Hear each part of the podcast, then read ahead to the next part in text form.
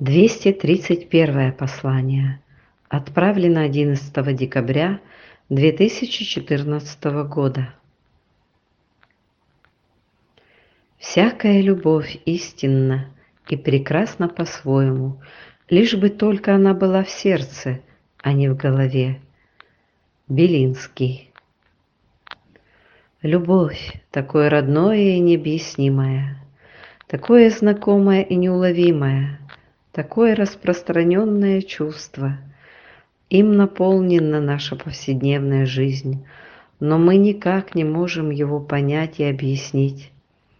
Оно всегда волновало человечество с момента появления первых людей, и до сих пор ему пытаются найти толкование. Со времен древности философы, ученые и мыслители пытались объяснить, что такое любовь, старались ввести классификацию ее и типологию. В результате толкований появилось почти столько же, сколько и толкователей.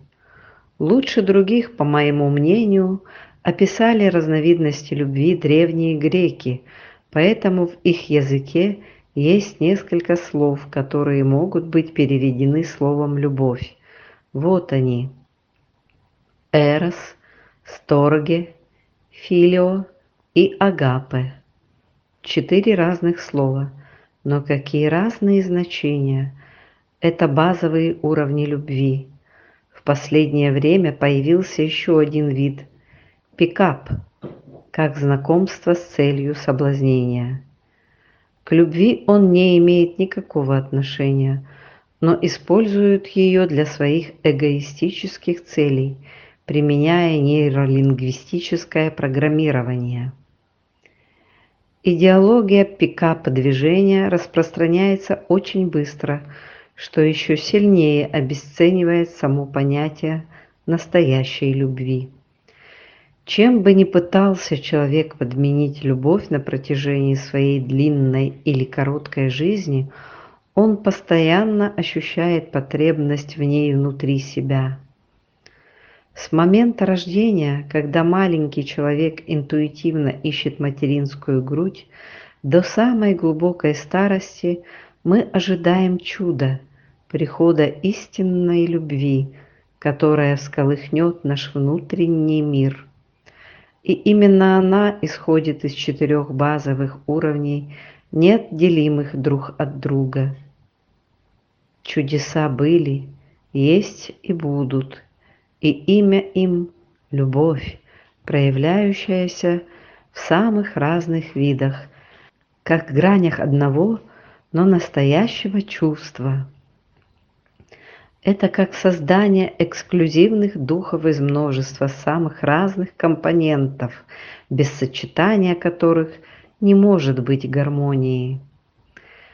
Как не бывает целого без его составляющих частиц, так и не бывает настоящей любви без ее граничащих друг с другом проявлений. А что же тогда настоящая любовь? Библия дает ей следующее определение.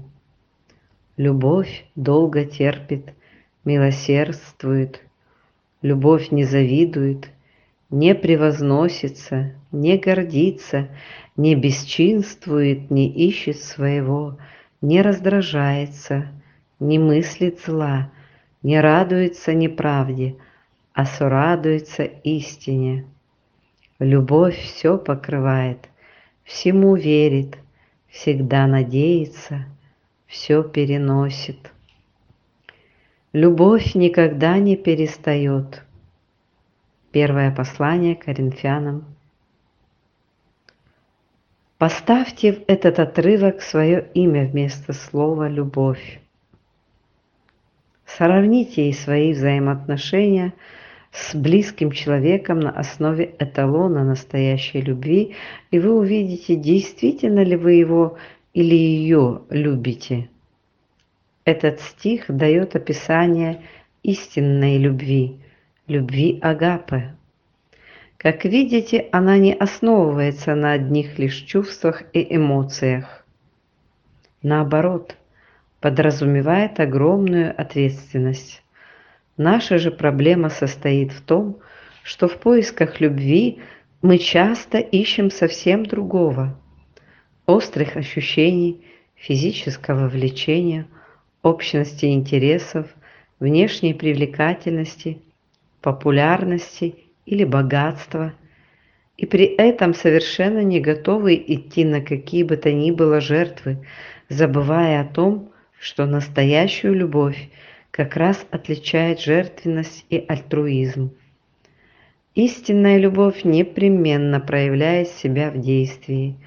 Вот почему апостол Иоанн, обращаясь ко всем христианам, сказал «Дети мои, станем любить не словом или языком, но делом и истинною». Любить делом и истинную значит быть долготерпеливым и милостивым по отношению к своему возлюбленному, не завидовать, а радоваться его удачам и успехам, не превозноситься, не гордиться своими достижениями в сравнении с его.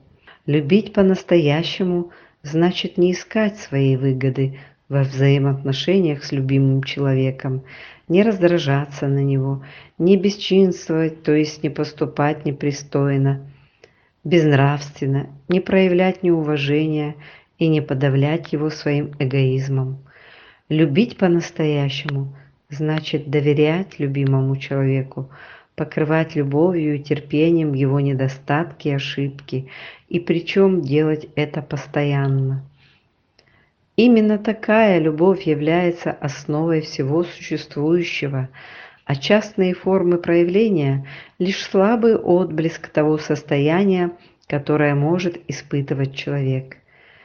Если любовь их зависит от ценности того, на кого они направлены, то любовь Агапы сотворяет ценность в самом его объекте – она стремится доставить радость и удовольствие другому, не ожидая награды взамен.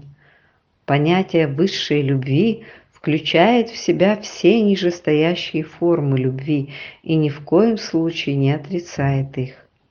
Более того, проявляя себя в действии, любовь Агапы реализуется посредством их.